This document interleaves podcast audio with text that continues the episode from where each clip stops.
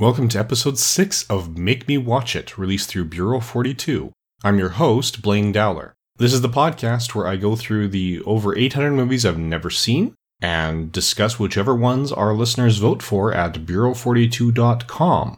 On the mobile, just keep scrolling down until you find the voting list. On desktop, look on the right hand side for the votes. This month we are looking at Sherlock Holmes A Game of Shadows. It was originally released on December 16th, 2011. It was directed by Guy Ritchie, who also directed Sherlock Holmes from 2009, which this is a sequel to. Ritchie is best known for Lock, Stock, and Two Smoking Barrels, which was his directorial debut. He also directed Snatch, Swept Away, Revolver, Man from Uncle, and King Arthur Legend of the Sword. He does have something of a reputation for a pretty clear visual style, not just in terms of the way he sets up his shots, but the way he edits and the quick cuts in a few places, as well as some very rapid alterations to the speed of the film. So it'll go high speed, slow mo, high speed, slow mo, and switch back and forth pretty quickly. There are three credited writers to this film. The first is Sir Arthur Conan Doyle, who gets character credit, although they did borrow more than just the characters when we look at some moments that were specifically borrowed from the final problem and so forth. Of the other two, one is Michele Mulroney, who's got four IMDb writing credits including Sonny and Cher Love You, Paperman, and Power Rangers. She's joined by her husband Kieran Mulroney, whose only three writing credits are this Paper Moon and Power Rangers. Though Kieran is better known as an actor, he's got 39 credits there, including playing Benzan on Star Trek The Next Generation, the episode The Outrageous Okona, in which he played the Romeo in the Shakespeare homage in that plot. Now, oddly, he also guest starred on Seinfeld in The Implant, which also guest starred Teri Hatcher, as did the outrageous Okona. He had a guest spot on Enterprise, but he's best known, according to IMDb, for Gettysburg, Spitfire Grill, and Career Opportunities. Note that this is a completely different writing team than the 2009 Sherlock Holmes. The score was by Hans Zimmer. We've heard his name often enough in various podcasts. He's best known for Pirates of the Caribbean Curse of the Black Pearl, The Dark Knight, Lion King, and Inception. The cinematographer is Philippe Rousselot, best known for the previous Sherlock Holmes, directed by Guy Ritchie, Big Fish, Charlie and the Chocolate Factory, Fantastic Beasts and Where to Find Them. He won an Oscar for A River Runs Through It and was nominated for Henry and June and Hope and Glory before that. And the editor was James Herbert, who's got 20 credits, including RocknRolla and the previous Sherlock Holmes, also directed by Ritchie, as well as Edge of Tomorrow and Gangster Squad and a number of others. The cast stars Robert Downey Jr. as Sherlock Holmes. He's probably best known these days for playing Tony Stark in Iron Man, so I suspect anyone listening to a podcast that through Bureau 42 is already well aware of his credits. Jude Law plays John Watson. He's also known for Enemy at the Gates, Cold Mountain, and Gattaca. He's had two Oscar nominations for Cold Mountain and The Talented Mr. Ripley. Noomi Rapace plays Madame Simza Heron. She's best known for Prometheus, Girl with the Dragon Tattoo, and The Drop, and many of her credits are for Swedish films that I'm not familiar with. Rachel McAdams briefly returns as Irene Adler. She's best known on the Internet Movie Database for Midnight in Paris, Mean Girls, and Spotlight. She's best known on Letterboxd for providing emotional support to a white man who can time travel, as she did in About Time, The Time Traveler's Wife, Midnight in Paris, and Doctor Strange. She did receive an Oscar nomination for Spotlight. Jared Harris plays Professor James Moriarty. He's also known for Boxtrolls, he played Ulysses S. Grant in Lincoln and was in Natural Born Killers. Uh, these days, he may be better known for his TV work as King George VI in The Crown for Netflix and as Anderson Dawes in The Expanse. Now, Stephen Fry plays Mycroft Holmes. He's also known for QI, V for Vendetta, Alice in Wonderland, A Bit of Fry and Laurie, and the original British Whose Line Is It Anyway? Paul Anderson plays Colonel Sebastian Moran, best known for The Revenant, Legend, and In the Heart of the Sea. He made his acting debut as Jason in Doctor Who The Christmas Invasion.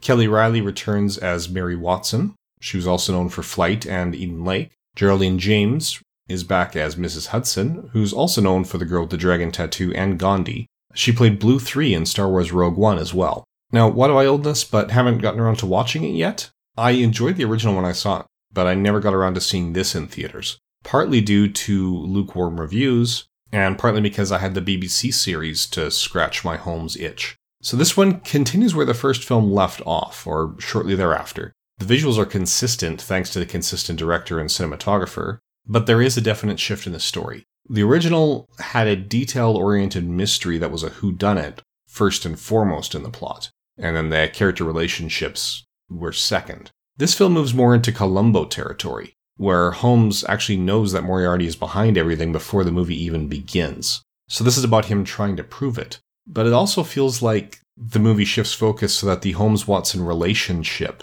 is at the forefront and the mystery takes a close second. So the dialogue is just as snappy and witty, the clues are just as carefully hidden in plain sight, but the shift to a different genre of mystery may not be satisfying to all audiences. I'd say it's equally well made overall, but I wonder if the reception from audiences made it feel like it was a worse movie because the people who would have enjoyed the shift didn't go because they didn't enjoy the original and just were silent online and were grossly outnumbered by those who were dissatisfied with this one because they preferred the original rather than the other way around. Now, for comparison with box office dollars, the 2009 original has a $90 million estimated budget, a 63,304,277 domestic opening weekend, and a final worldwide box office of $524,025,679, a little over 209 million of which was domestic. So by that rule of, you know, two to three times the budget to be a profit, this came in slightly over the two to one ratio for the domestic release, but not the three to one. Although, you know, looking at the worldwide totals, that ratio of grosses to budget was more like eight to one. So the original was pretty clearly profitable. In comparison, the sequel has a 125 million estimated budget, but only a 39 million $637,079 domestic opening weekend. Slightly higher worldwide box office, it was 545 million, 848,418, but only 186,764,258 of that was domestic. So the domestic numbers were not profitable, although the worldwide numbers were. It made about 20 million more worldwide, but 20 million less domestic. So that does show that the international box office grew by about 40 million. It is less profitable though, and profitability is a big part of what Hollywood looks at. So sure, the overall revenue is up by 21 million, but the budget was up by 35 million. So this made $14 million less profit and a 30% less profitability. The profitability is the proportion of revenue or profit to the budget. So that 30% drop is pretty substantial by Hollywood standards, which could be why the third film was announced, but six years later, it still hasn't gone into production. So although I would certainly see it, I'm not terribly hopeful it's actually going to happen between Robert Downey Jr.'s Marvel schedules and that drop in profitability here. I don't know that it's ever going to materialize. So in the end, I would say that this is not particularly worse than the original. It's just a slightly different tone and direction. My only real issue with the way this was made is that they chose to bring back Irene Adler just long enough to kill her off. I'd have preferred it if Moriarty just sent her on a mission way out of reach, so she still could have been there for a third film. You know, treat her more like they treated Margot Kidder in Superman 3, where she's got a minimal role to acknowledge her, but leave her available for sequels. So I don't know if the decision to kill her came from the writers first or if that was a request Rachel McAdams made, but yeah, I think she's dead within the first five minutes of the film.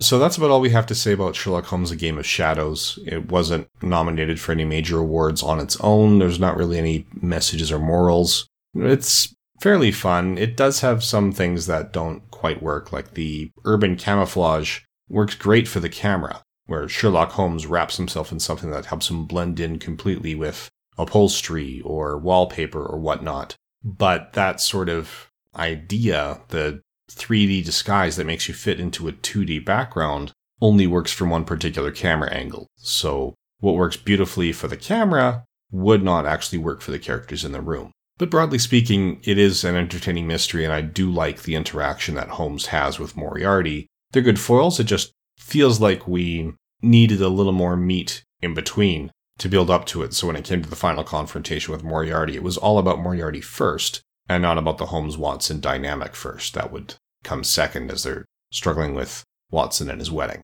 So there are still three movies tied for having the most votes in terms of what we're going to be covering next. Those movies are Robocop, Bram Stoker's Dracula, and the original Sin City. We'll be covering Robocop in July because the 30th anniversary is only three days after that podcast is due, so seems appropriate. Leaving Sin City and Bram Stoker's Dracula, if we're running on the regular schedules, to be August and September. Sin City will be August. I'm going to bump Bram Stoker's Dracula to October instead of September, just because that's more appropriate, and pull up one of the second place winning titles for the September podcast. So, in the meantime, please check out any other shows you want on Bureau 42. Rate this and any of the shows that you listen to on iTunes, Stitcher, whatever podcatcher you use, because it really does help the shows get noticed. Share length with friends who you feel may enjoy them. And finally, thank you for listening.